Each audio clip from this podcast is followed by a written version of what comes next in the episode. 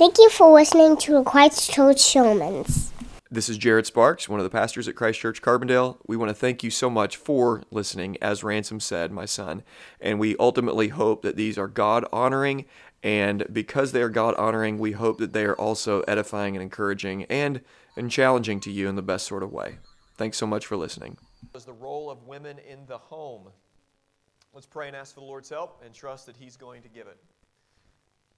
Father, we thank you for your grace this morning. We thank you for your presence. It's clearly here.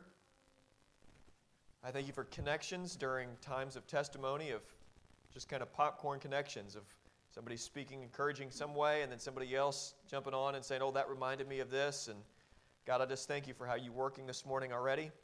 Thank you that we've got to hear from you already and sing and respond to you. And I just ask that as I preach your word, that you'd help me to be as faithful as I can and that you would be honored and glorified, and all of us in the room would be encouraged. We love you and we thank you in Jesus' name. Amen. God speaks to women. Let's consider a few things to do a quick refresh this morning as we dive back in this series. God made humanity in his image. He made humanity male and female, and sometimes God speaks to humans. The creation mandate was given to both male and female. And then other times, God speaks to men. And when He is speaking to men, He is not speaking to women. And then sometimes God speaks to women, and when God is speaking to women, God is not speaking to men. And we need to understand just the basic use of language. When God is speaking to a particular person, He's not speaking to another person. If he is speaking to an audience, or if God is speaking through somebody like at the time of Pentecost, uh, the Holy Spirit was leading the Apostle Peter and he was speaking to everybody that was there in Jerusalem. When God is speaking to men, He's speaking to men. When He's speaking to women, He's speaking to women. When He's speaking to both men and women, He is speaking to both men and women. And we need to be wise. Modern feminism dishonors women by demanding her to close her ears and eyes when God speaks. Christian women don't, don't do that. When God speaks, we ladies open their ears and they open their eyes and they read and they listen to what God has to say to them. God gifts and restricts men from certain things, and God gifts and restricts women for and from certain things. The flesh and the enemy of our soul wants both women and men to despise what God has to say to them. The enemy of our soul and the flesh do not want us to love God's word about gender and sexuality. And ladies, God has some things to say, and I'm sure you've had some questions before based on your theological tradition, church tradition, church you grew up in, things that you have heard, things that you have studied yourself. But there are questions. What is a woman's role in the home? And is it okay? And what determines when it's okay for a lady to work outside of the home? Are there any guidelines? Is there any help? And men and women don't need to be so small minded that we believe the wave of popular opinion in the world over God. Because the wave of popular opinion in the world says that if women take the home seriously, they're, they are no longer viewed as world changers or of any significance at all. Because the modern narrative has so diminished this idea of work at home. Everything of significance is out there. And this is happens, this happens, it's, it's all over the place. Anything of significance is always out there. It's never where you actually are. And this is true for men as well.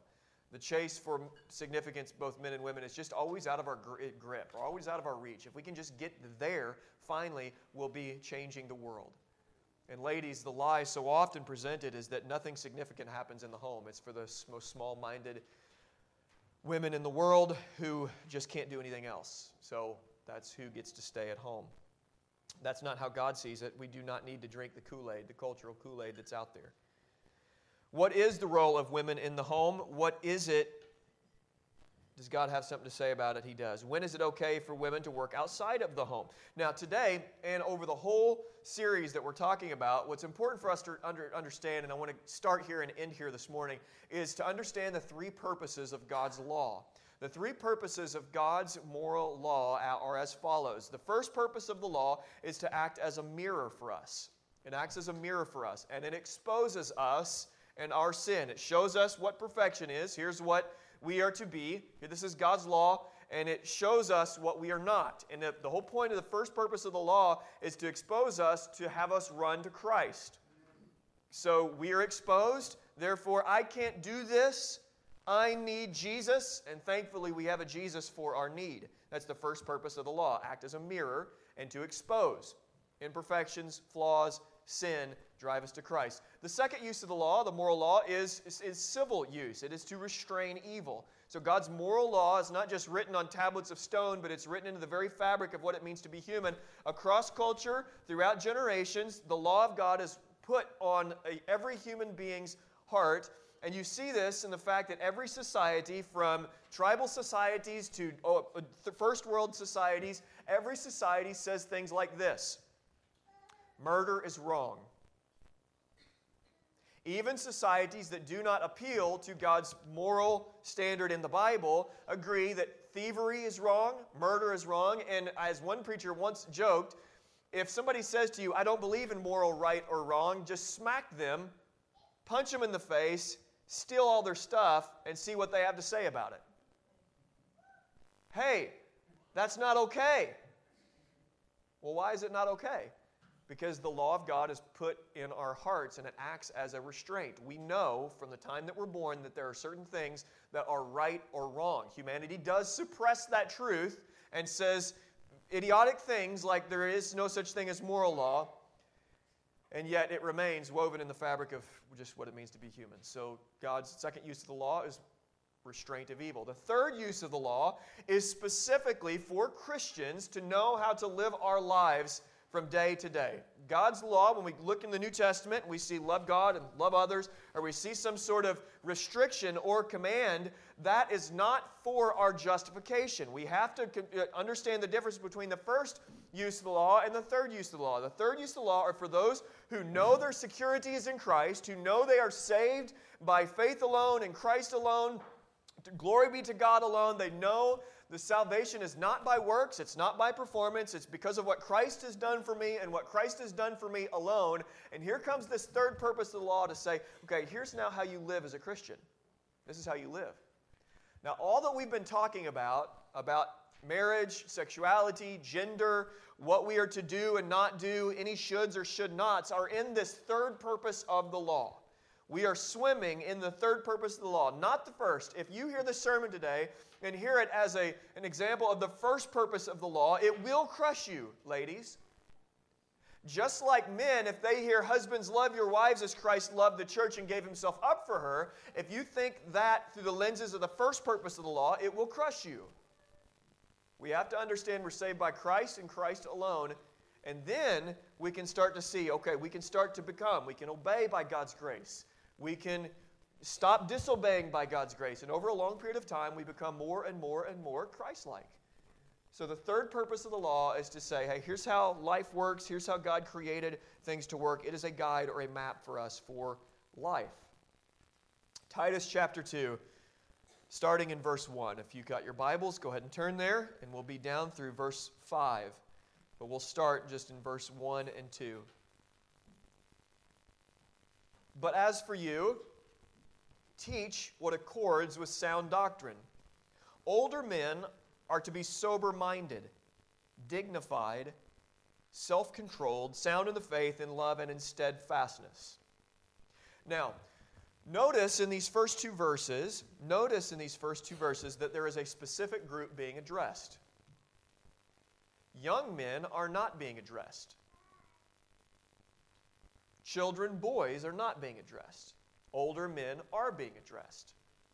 That's what it means. Older men. That's a specific group of people being addressed. Not women in this instance, not young men. It's specifically older men. Now, this pattern continues throughout this chapter. We see in verse 3 a switch. Verse 3, older women. So let me just ask who's being addressed in this verse 3? Older women. So, not men, not children, older women are being addressed. Older women, likewise, are to be reverent in behavior, not slanderers or slaves to too much wine. They are to teach what is good, And so train the young women to love their husbands and children, to be self controlled, pure, working at home, kind and submissive to their own husbands, that the word of God may not be reviled. Now, in verse 3, we're told that older women are to be reverent, not slanderers, not slaves to too much wine, and they are to teach. Older ladies in the room, and everybody on the scale of life is older than somebody. Every woman in here is older than other women in their life, and they are younger than other women in their life. Now, my grandmother just passed away at 97 years old. She was in the category of being older than most of the women in the world. But she was younger than a few of them. There was a lady a couple years ago drank a Dr. Pepper a day, and she said that was the key to living to 103 years old. Now, I've been told that soda is not good for you, but for this lady, that's the key. So, older ladies, you are to teach. Teach. You are to use your mind. This is what God expects to, of you. He commands you to teach. There isn't an option for ladies to check their brain off when they come in on a Sunday morning gathering. There's not an option for ladies to check their brain off with the things of, things of God. There is an expecta- expectation upon every woman who would be an older woman that you would be a teacher and you are to teach what is good. But here's what I see so often, I see this with both genders, both male and female. I see intellectual vigor given to other things besides theology and even the home. Ladies who use their mind to think deeply about things that either do not matter or matter less than things that matter more. It's almost as if, it's almost as if work outside the home gets all the deep level critical thinking, but theology and work in the home requires a two minute devotional and a microwave. Everything else I'm going to give my mind and my energy to, but these things of lesser value. But Paul, through the inspiration of the Holy Spirit, is commanding women, commanding you, you you've got to be a teacher. You, you've got to use your mind here. There are things that you are commissioned to learn and to grow in. And so you can't check your mind out. You can't just say, well, all that theology stuff in the Bible, and I just it's just way over my head. You don't get that option. You're made in the image of God, for goodness sake. Use your mind. And that's what God is saying. You, you've got a mind, think deeply. And so, what are you to teach? What are the older women to teach? They're to teach what is good, not what is bad, what is good. And they are to train younger women. So, older women are training younger women. This is what we got to see with Margaret Samuel. We got to see her faithfully over the years come to a women's Bible study as a lady in her 60s. And I don't know if you know about this, but if you are decades older than a majority of a group, and some of you in this room know this, it can be awkward. And if you're in a group and you're younger by several decades than everybody else in the group, or a majority of people in the, people, people in the group, isn't it awkward? And younger people in our arrogance often say, well, there's, there's just, I, I don't, I just don't, I, I can't get along with any of them. I don't have anything in common with them. And it's like, hey, you have Jesus in common with them. They're your brothers and sisters in the Lord. Ageism is a two way street. There's a lot of older people that don't like younger people. There's a lot of younger people that don't like older people. And there's arrogance both ways. They just don't get it. They just don't get it. We see it with different things, like with technology. You know, all those videos that go around about moms and dads and grandmas and grandpas that can't text. Okay, and we kind of mock that. Well, moms and dads and grandmas and grandpas joke about how stupid we are. Sorry, if Ransom was here, he would say, Don't say stupid, Dad. Sorry if that you teach your kids not to say that. Please forgive me. Um, so there's ages in both ways. But the Bible's calling us for something radically different older women teach the younger women what is good. Teach them, what does he say? To teach them. Train the women. Here it is.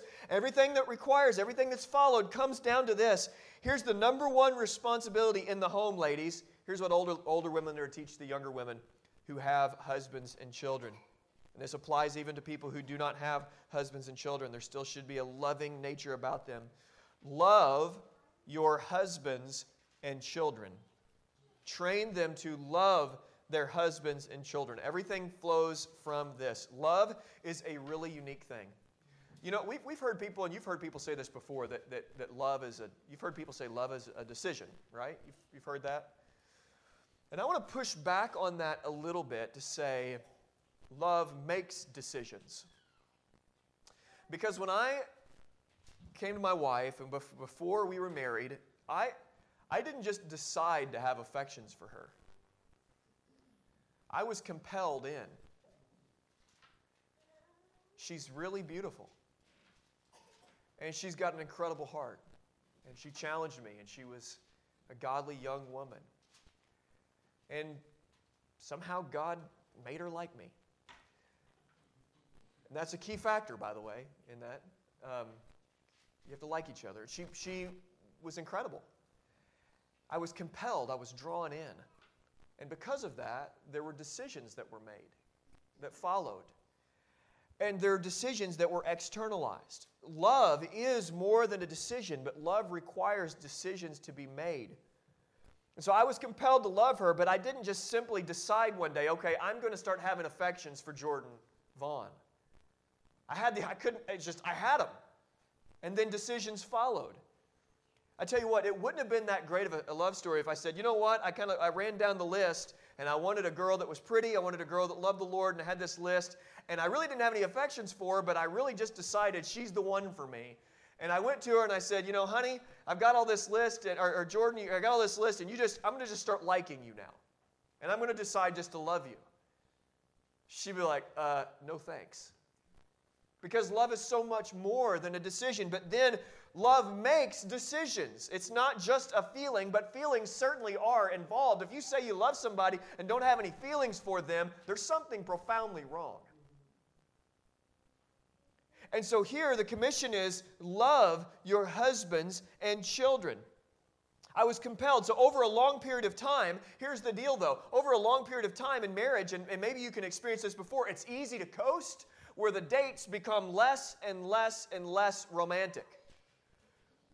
You know, this is common. Ladies, like, honey, why don't you take me out to eat? Why don't you take me on a date? And we're like, baby, we had pizza and we watched Netflix last night. You know, like, what are you talking about? We had a date. And what she is referring to so often, and sometimes this, is, this isn't always one to one, sometimes the guy's like, you know, we need to go on a date more often. But so often what she's talking about is actually take her out. Like, write her a love note, give her an invitation, and take her out to eat. I'm not all that creative. If you got ideas, men, tell me, and I'll gladly steal your ideas. But here's the deal love needs to be externalized. So often, coasting can become the norm. But what older women are to teach the younger women, because this happens both ways with both men and women, is ladies, we need to teach, you need to teach younger women how to externalize love for their husbands over the long period of time. Do we, as men, and you as women, externalize the kind of love that you want to receive, or do you externalize the kind of love that your husband wants to receive? It's easy to give the kind of love you want to be given. It's harder to explore what does she want? Or if you're a lady, what does he want? How does he receive love? And for me, I'm a little bit easy. It's like, you know, if, if Jordan just gives me, you know, Doritos um, and B cereal, Honey Nut Cheerios, I'm just surprises me with that. I'm like, baby, I, I love you, you know? Mm. Um, but, ladies, here's a question for you Do your actions and words reveal that you tolerate your husband and children? Or that you love your husbands, your husband, singular, and children. Ladies, do your actions and words, what is externalized in your life, and just do an honest eval. And remember, we're in the third purpose of the law here. This is not to bring condemnation. By your actions and by your words, does it reveal that you tolerate your husband and children or that you love your husband and children? If you love your husband and children, it should be externalized. If what is externalized is exhaustion, annoyance, anger, frustration, then hear me with hopefully the most grace filled words I can possibly say to you. Then repentance is needed. And you need to seek some wisdom from some older women who can teach you how to love, to externalize love and care for your husband and your children. Older women are to teach the younger women how to externalize that love. That's your biggest role in your home is to be a person of love. Love your husband and your children, and it's going to require training. It's going to require work. It is not easy. And lesser women are confident in their exhaustion and their anger and confident that it's just all the husband's fault. And so there's a condition made of why she doesn't have to love, externalize love for her husband or for her children. If they would just act better and be nicer, then they would earn love. But that's not what the Bible says. You're just called simply to love your husbands and children. That's your biggest responsibility and role in the home. Now let's just let me just think about this. Isn't that it sounds so simple, but how profound is that? What if you took that seriously, ladies? And you said this week, what's it look like for me by God's grace, to just simply love Him and love my kids. And to not just be exhausted and angry this week. And I'm not saying that all of you are exhausted and angry every week. Okay, I'm not saying that. But what it look like for you to just practically love Him and love them?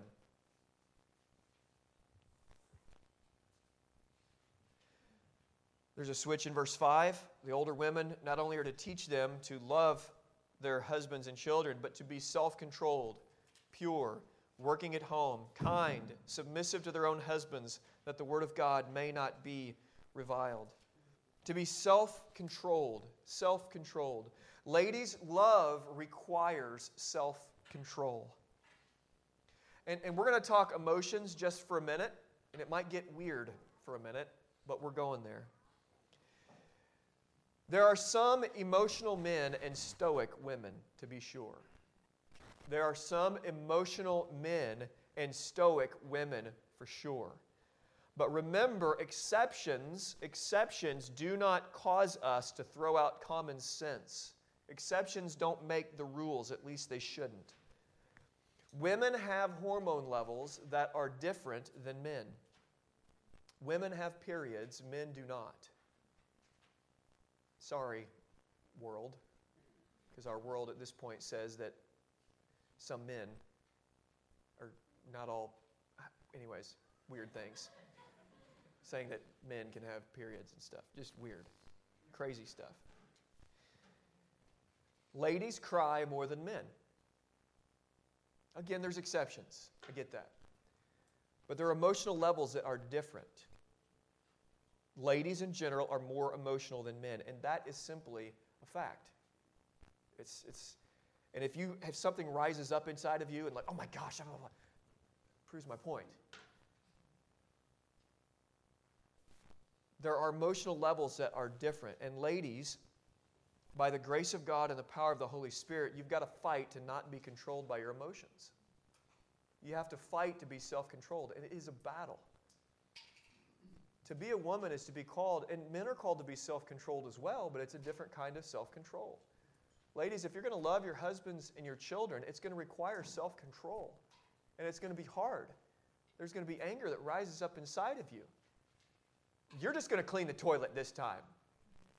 How's it get everywhere? I, I don't know, baby. I'm really sorry, but I, I am going to clean it. It's, I don't want to make it harder for you. It's going to require self control. And you're going to have to reject your emotions. Those are lies. You're going to have to fight to do that. And some of you, it's going to be harder than for others. And some of you, there are clinical reasons of why emotions can be harder than others. But emotions lie to you. They will lie to you, and they will make you think wrong and even sinful things. And by the power of the Holy Spirit, you got to fight it. You got to fight it. If you want to live a life of a lot of wake of damage. Just live by your emotions the rest of your life. And you will crush everybody around you. Working from home. Working from home. Self controlled, pure. Pure has to do with things like modesty and innocence. You want to fight to have an be innocent of evil and think much of what is good. Ladies, train younger women how to be modest. Ladies, you should be dressing modestly, not with things hanging out, and just cover yourselves. You don't have to be completely covered for goodness sake. And men are responsible for their sinful thoughts, but ladies are to be pure. Working from home. Ladies, you are called to be a homemaker. That's what the word in the Greek means. And some translations say homemaker in it as well. Ladies, your primary call and role as a wife and mother is to love your husbands and children, but also to be a homemaker. Your primary call is to be at home. Not your exclusive, we'll get to that in Proverbs 31, but your primary primary role is to be a homemaker. It's not wrong for your husband to cook, but it's wrong for you to never cook. Let me say that these are things that don't fly in our world. It just doesn't fly. It's not wrong for your husband to cook, but it is wrong for you to never cook. Your call is at home. It's not wrong for your husband to clean. He should. He should be. I said a couple weeks ago, men, if we are making, what if your wife came to your primary area of work and made your work harder all day long? And as I was typing out a sermon, she just came and hit delete over and over and over again. When we're filthy and dirty and disgusting, and when we don't help, when we just get in the way of her primary call, what God has said, hey, listen, you are to be a homemaker, it's as if she's coming to your work and just messing you all up. What are you doing? Why do you make her work harder? I'm saying this to myself. It's not wrong for the husband to clean, but it is wrong for you to never clean. That's wrong. That's not being obedient to being a homemaker. The house, making amazing, amazing food. If you say, Well, I don't know how to cook, well, you can learn. Learn. Learn how to cook. Like that, that isn't saying wives should be barefoot and in the kitchen all the time. That's not, that's not being demeaning in any way. But, ladies, there is a world of wonder to discover with recipes and and taking seriously your God given responsibility. You may never be a really, really great cook, but you can be better than you are right now. Making the home peaceful, cleaning, making amazing food, being hospitable, walking into your home and thinking, the kingdom of God is here. God's presence is here because a faithful woman is taking responsibility in her home. That's your primary God given responsibility. That's your task. And remember, it requires mental energy, it requires studying. It is not brainless. You're going to have to give the best of yourself to those sort of things. And here's the thing you don't get to say no woman in the world gets to say this. No woman gets to say this. I don't like that. It's not my thing. It just doesn't fulfill me. It's as arrogant as if a man was to say, It doesn't fulfill me to love you, honey, as Christ loves the church, so I'm going to not do it. God is giving you the dignity of saying these sorts of things. Like, this is God. Again, it's not exclusive. We're not saying here that it's wrong to work out the home. We're going to see that here in just a second. Again. But you don't get to say, well, that's just not my thing. I don't like that. And here's the, the world out there is going to tell you, close your ears. God's holding back on you because nothing significant ha- happens in the home. Tell that to Timothy's mother, Lois, and his grandmother, Eunice, or his grandmother, Lois, and his mother, Eunice, who took their responsibility of teaching their children seriously. Or St. Augustine's mother, who prayed day in and day out that her son would become a Christian, and he changed, by the grace of God, literally all of the Western Hemisphere. A praying mother, the power of a praying mother. Every woman and wife is a homemaker without exception. You're just either a sinful one or a God honoring one. There's no exceptions. That does not mean, as stated twice already, that a woman cannot work outside of the home. But if your work outside of the home means that you cannot do inside work properly, then the job, this job outside of the home, is actually, and I know that there are seasons. Financially, as a family, there are seasons. But if we set the trajectories of our families, and if we get in such financial difficulty, men, I'm telling you, we can actually require our wives to walk in sin.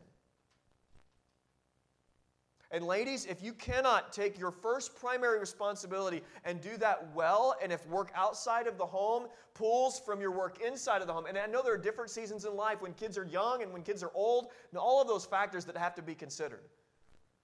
But if your house is continually neglected, but your work and all your energy and vigor goes there, that is sin. So, what does the balance look like? First, we want to finish this chapter finish in Titus chapter 2. Urge them to be working from home, kind. So, in other words, this is going to have to be, these are training still. Kindness is, is not just natural in us. And if you're going to live in a house, you're going to have to be trained to be kind. Okay, here's a way to be kind because natural default, so often, even in marriage or even in close relationships, is to think the worst about each other. You got to be reminded we're for each other here. We're not against each other. That's the enemy in the flesh. That's we're, we're for each other here. I'm not out to get you, and I don't want to fight. So, training to be kind, submissive to their own husbands, not to submissive to men, submissive to their own husbands, that the word of God may not be reviled. Here's the deal to reject submission in the home, to reject all these things that God is saying, it, somehow or another, it equates to the word of God being reviled. And the age old temptation of women remains. It's been all the same throughout the generation, throughout culture to culture. God really is holding back on me. I, I can do better for myself. I don't like what He has to say to me. Since Eden, women have not liked what God has had to say to them naturally. I don't like that. Submission, we talked about this a couple weeks ago, but submission to your husband, it models Christ and the church. The church submits to Christ. And the husband is to be the incarnate incarnated Christ in the home. He is to love her as Christ loved the church. And the wife is to be submissive to her husband. That doesn't mean submit when the husband wants her or asks her to sin. The husband should never do that. But she is to submit as Christ submit to his, submitted to his heavenly Father. This is powerful submission.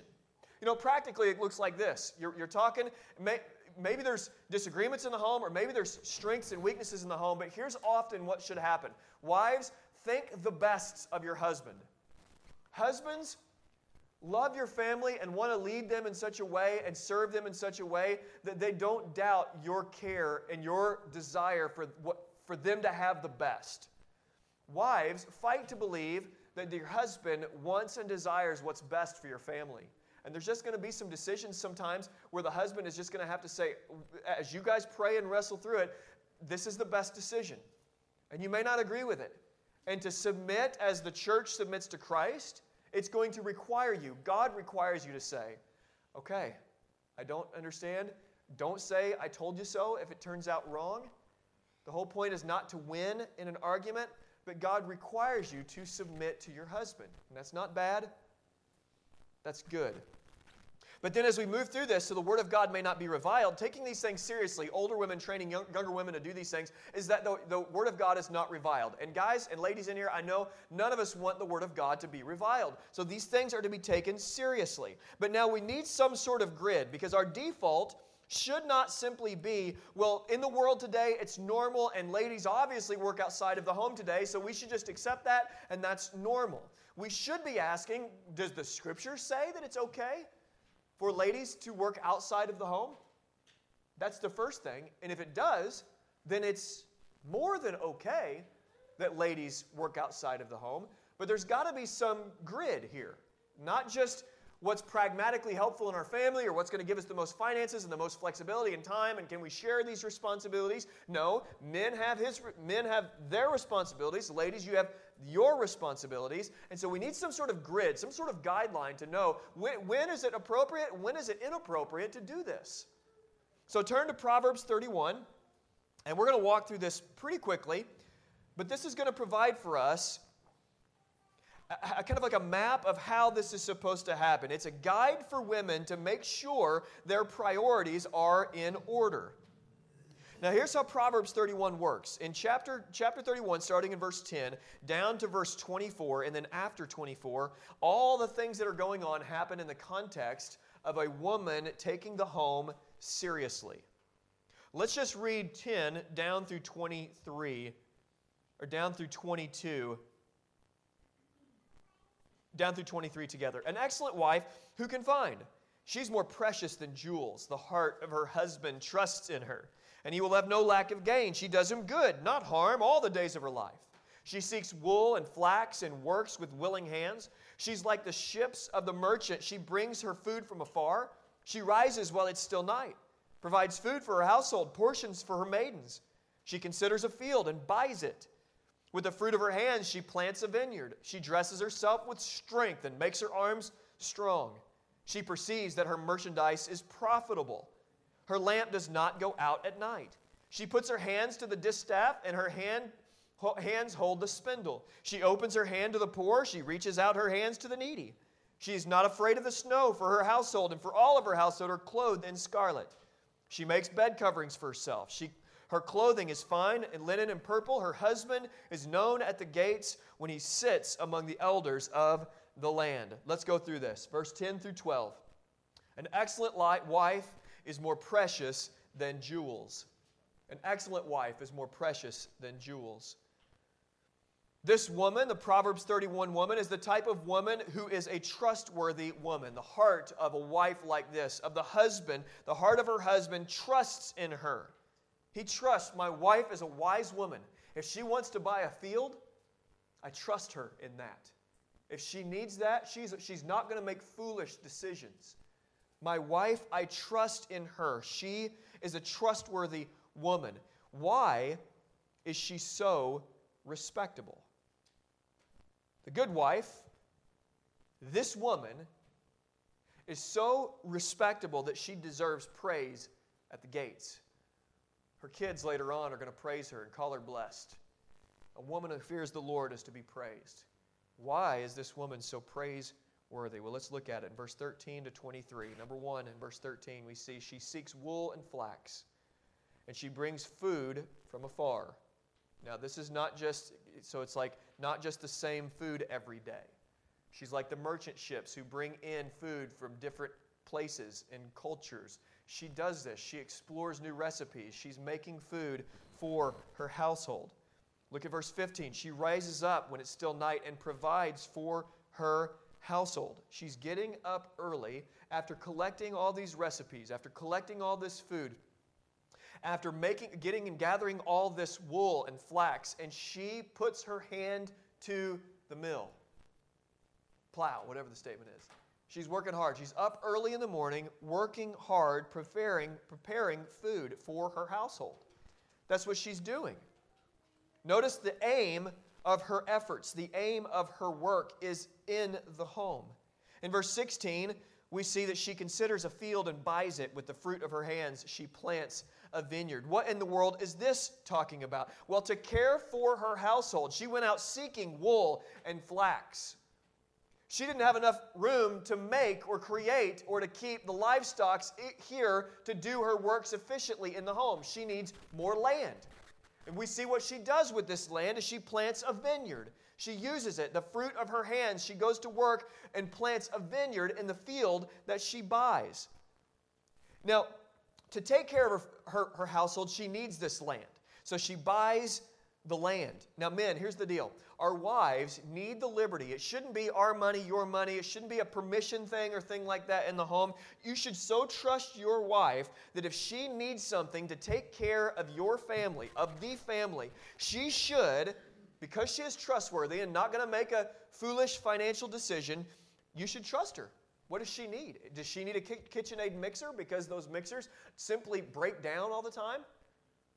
Well, she should, without question, be able to go out. She's a big girl enough to be able to look at the finances and the checkbook and to see is this within our budget. She shouldn't. she should go buy it. Whatever she needs to take care of the home, she has the ability to make those decisions. So she should be able to say, I'm going to buy this because it's needed. And you shouldn't say, Really? Now, ladies, if you're going out and making foolish decisions, it's not an excuse to just go out and buy whatever you want to buy. But this woman, it was calculated. She considered it. I need that field because I need to plant a vineyard to better take care of my family. And she literally went out and bought a field and started planting a vineyard, taking care of her home, planting this. Her arms are getting strong because of the work that she's putting in. Ladies, you are called to work. Verse 17, we see that she's a strong woman, dresses herself with strength, makes her arms strong. And now it's interesting because she sees in verse 18 that she perceives that her merchandise is profitable. Her lamp doesn't go out at night. You know what that means? She sees, you know what? People would want this. What I'm doing for my family here, I could make money with this. This is this would be really profitable. I, I'm, and so she's working up late at night creating a product that could be sold outside of the home. And we see in verse 24 she does this. She's looking at this, and this is a principle. It doesn't mean that you all have to go out and start making dresses and clothes and things like that. But from her work at home, she discovered this is profitable. I, I can do something here that can contribute outside of our home as well as contribute inside of our home. And people would look at it and want to buy it. This is the skill that she has. So, in verse 19, does she immediately go and start the career and leave home? Does she start building that career and make it big and seek to make it big in Jerusalem? Well, no, not yet. Even though she perceives this would be profitable and beneficial outside of the home, she pauses because that thing doesn't have her heart. Her identity is not tied into the praise of people outside of her home. She's not itching for eyes. She rightly sees if she wants to be an earth shaker and a world changer, she needs to take the home seriously. You have non believers in your midst, ladies. Many of you spend countless hours with them. She took the home seriously. I see this. I remember when I first preached through this years ago, I was thinking, my goodness, my Jordan's a lot like this. Like she's this, and she's actually like, even though the principle applies to make beyond making things, my goodness, my wife is so much like this. And I read this and think, man, God, thank you so much. But ladies, you see this, and so often, what you're good at, you think has to be given away outside of the home because it's just wasted if it's given to people inside of the home. And that's not the Proverbs 31 woman. She saw it's profitable, but sat on it.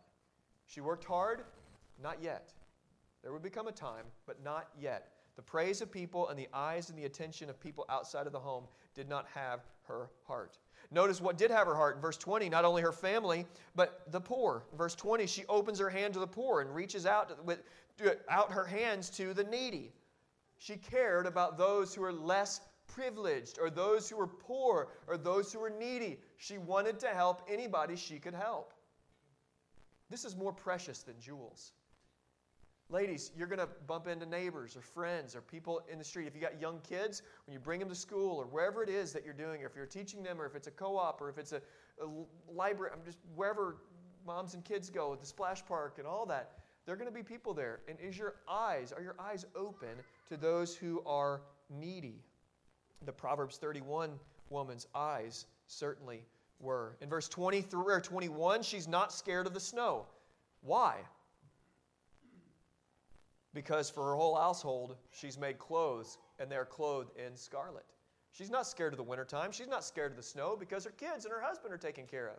She's worked hard. She doesn't just have to go to the department store and buy a jacket. She had to actually work to make the clothes for her husband and for her children. And she's not scared of the winter. Bring it on. My family's going to be okay. At least that's how I imagine she said it. And in verse 23, we see that her husband is known at the gates. Her husband sits at the gates. He's known at the gates. And now we see in verse 24 uh, that she becomes a businesswoman. She is observed, she sat on it, she's known, we don't know how long, but she's known that the things that she does in the home would be profitable outside of the home. And in verse 24, it says this She makes linen garments and sells them, and she delivers sashes to the merchant. This woman was a savvy businesswoman outside of the home. She's known it for a while. For a while. My garments, they would sell like hotcakes. I know they would. She's known it. She sat on it. She's looked on eBay and made an eBay account or whatever you sell things on. She know, and she's just been sitting on it. There's going to come a time. I know these are going to sell like hotcakes, and I'm going to keep making them. I'm going to keep making them, and then I'm going to sell them like crazy. That's what she does. She has a delivery service. She has to deliver sashes to the merchant because the merchant apparently is going to bring them out She's not just doing a local thing. She's so worked and thought through this business plan, but she's connected to a merchant who would take it out on merchant ships and they would go out. She is thinking in a business like way. She is using her mind. Strong and dignified. It's a crucial, crucial principle that we see in verse 18 and 24 we see that even though she had all these abilities, even though she had all these uh, competencies, even though her work was desired not just outside of her city, but had to be delivered to merchant ships, even though the demand would have been there earlier, her priority was at the home until the right time. Until the right time. There's an order of priority with the Proverbs 31 woman. The priority is the home and family. And then at the right time, she becomes the businesswoman. And it's pretty remarkable. Now, for different people and different families, the practicalities of all this is going to work out different. But this is what we do know that the work outside of the home from this incredible Proverbs 31 woman was remarkable. And highly competent women, this highly competent woman, did not see work in the home as somehow less than, than her dignified work outside of the home. Hear me say that. This Proverbs 31 woman did not see the work outside of the home as more dignified than the work inside of the home. Feminist rage telling you the modern narrative rages. If you want dignifying work with your hands, ladies, you got to get outside of the home. That's what the world says to you. The home doesn't matter. Well, to this iconic woman in Proverbs 31, it did. And God Himself tells you it does. And so often I see this with men and pastors all the time pastors abandoning their family because they're in love with the church. And I see pastors who are out of evangelizing and discipling and all of that, and their kids are crying because they're not around. And I see this also with ladies. Ladies, your heart can be so attached to fame or so attached to significance out there that you're willing for your family to suffer to go and chase it. Fortunately, we have a church full of godly women. But, ladies, that idol in your heart, you probably feel it. I wish I was doing something actually significant as you're wiping your kid's butt. I wish I was doing something that actually mattered. Because right now, I feel like I'm pulling, I, I would rather pull my hair out than have another conversation or to correct or spank my son or daughter again because they're on the floor crying and screaming. And the lie of the enemy and the lie of the flesh is everything out there, that's where real significance happens. But not according to God's word. The result of this in verse 25 and through 31 is that honor comes to this woman. Strength and dignity are her clothing. She laughs at the time to come. She opens her mouth with wisdom, and the teaching of kindness is on her tongue. She looks well into all the ways of her household and does not eat the bread of idleness. Her children rise up and call her blessed, her husband also, and he praises her. Many women have excelled, done excellently, but honey, you surpass them all. Charm is deceitful, beauty is in vain, but a woman who fears the Lord is to be praised. Give her the fruit of her hands, and let her praise be praised. Let her works be praised at the gates. This woman is a woman who knows how to laugh at the times to come. Sometimes the greatest medicine you can have to a difficult situation is to simply laugh. Is to simply laugh. Can you believe this is happening? There's puke everywhere, tears flowing, you haven't slept, and the best medicine you can possibly have is just to simply laugh. This woman knew how to do it. She didn't take herself too seriously, even though she was a serious woman. In verse 26, wisdom is hers. She teaches kindness. In verse 27, she's looking at the ways of her household still, even as she was a businesswoman, as she was working hard in the field. She still cares about her family. She's not abandoned her primary task. She's still in verse 27, looking to the ways of her household and not eating the bread of idleness. Her husband recognize. Her children take note. And there will be a time, ladies, if you take the home seriously, there will be a time when those punky kids of yours come back and say, Mom, thank you. Thank you for taking me seriously. Thank you for pouring into me. Thank you for loving me. I'm sorry I was so terrible. Thank you for investing in me. Thank you for teaching me, for telling me about Christ. Thank you for weeping for me. Thank you that I heard you in the doorway that one day when you went and shut the door and you couldn't be around us anymore. And I heard you weeping, crying out, God, give me strength. I need strength. Please help me right now. I can't do this anymore. And I heard you crying out to God, and I went in, Mom, and I prayed for you. And I went in and prayed for you that God, you give them strength. And I remember thinking, I got to be nicer to her. I, she's, I got to be nice. She's going to kill me. There will be a time. And we see here her children rise up and they call her blessed. Her husband also, he praises her. Men, if you're not in the habit of praising your wife, you should be. Honey, I see. I see the sacrifices you're making. I see how strong and competent. I see how smart. I see how beautiful you are, not just externally, but internally. If you're not speaking like that to your wife, you should be, and so should I. This is not a daily practice that I'm just hitting the ball out of the park here. This is something I'm growing in. Now, if you remember, it's interesting the woman who fears the Lord is to be praised. She is to be praised by everyone, but she's also to be praised at the gates. In verse 31, give her the fruit of her hands and let her works be praised at the gates. Well, who's at the gates? Well, in verse 23, we find out that the husband, we found out the husband was at the gates.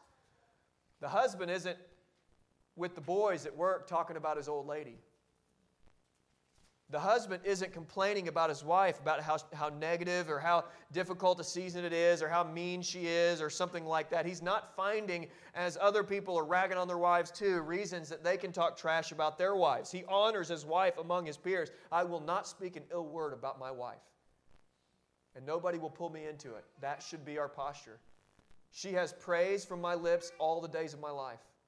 I will speak well of her and not bad of her at the gates, at your work, wherever you are, men, the men there should know how much you love your wife. No ill word should ever come out of our mouths about her, ever. We are to honor her. Honor, respect, love, and cherish. Now let's end where we started. There is a false gospel about this sermon. And ladies, they're, they're, you're susceptible, as anybody else is, to hearing a false gospel. The Proverbs 31 way and the Titus 2 way is not the way toward justification. It's not for your salvation here. We're not talking about ladies, be like the Proverbs 31 lady and be like the Titus 2 women, or else you're doomed. That's the first purpose of the law, to show you, to show you you can't do this. You need Jesus. He's the one who took everything seriously. He is the one who lived perfectly in your place. You're going to fall short. If you look at this as a mirror and you're going to say, oh my gosh, I fall short. Well, of course. You're not the Titus 2 woman. You're not the Proverbs 31 woman. We're all in the process of becoming. And if you hear it that way, you will, it will crush. The good news is not do this and live. The gospel is Jesus lived perfectly, Jesus obeyed, Jesus had his priorities in line. Jesus did not buy the lies of the world. He did it on our behalf. He did it for Christian women who scoff at Proverbs 31.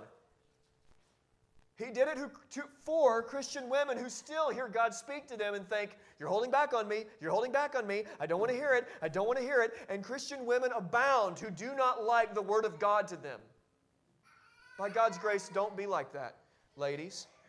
He did it for Christian women who have the audacity to believe that God is saying, Hmm, I just want to rob your joy. And I just want, I just don't ever want you to have any life outside of this home. He wants ladies to hear that. The enemy does. He did this, Jesus did it for Christian women who believe they know better than God. He did it for Christian women who love Proverbs 31 and want to obey it. He did, did it for Christian women who love Titus chapter 2 and want to obey it. Therefore, ladies, hear me, without fear, become whom God is calling you to be in the home. Take the home seriously. If you want to make a splash in this world, if you want to live an epic tale, if you want to hit a home run, if you want to be remembered, take the square footage where you live seriously. And you will be. Let's pray. Lord Jesus, thank you for your grace.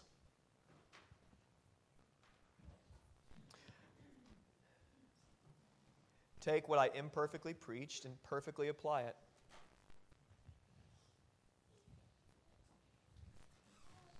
God, I thank you for a group of women who do love your word.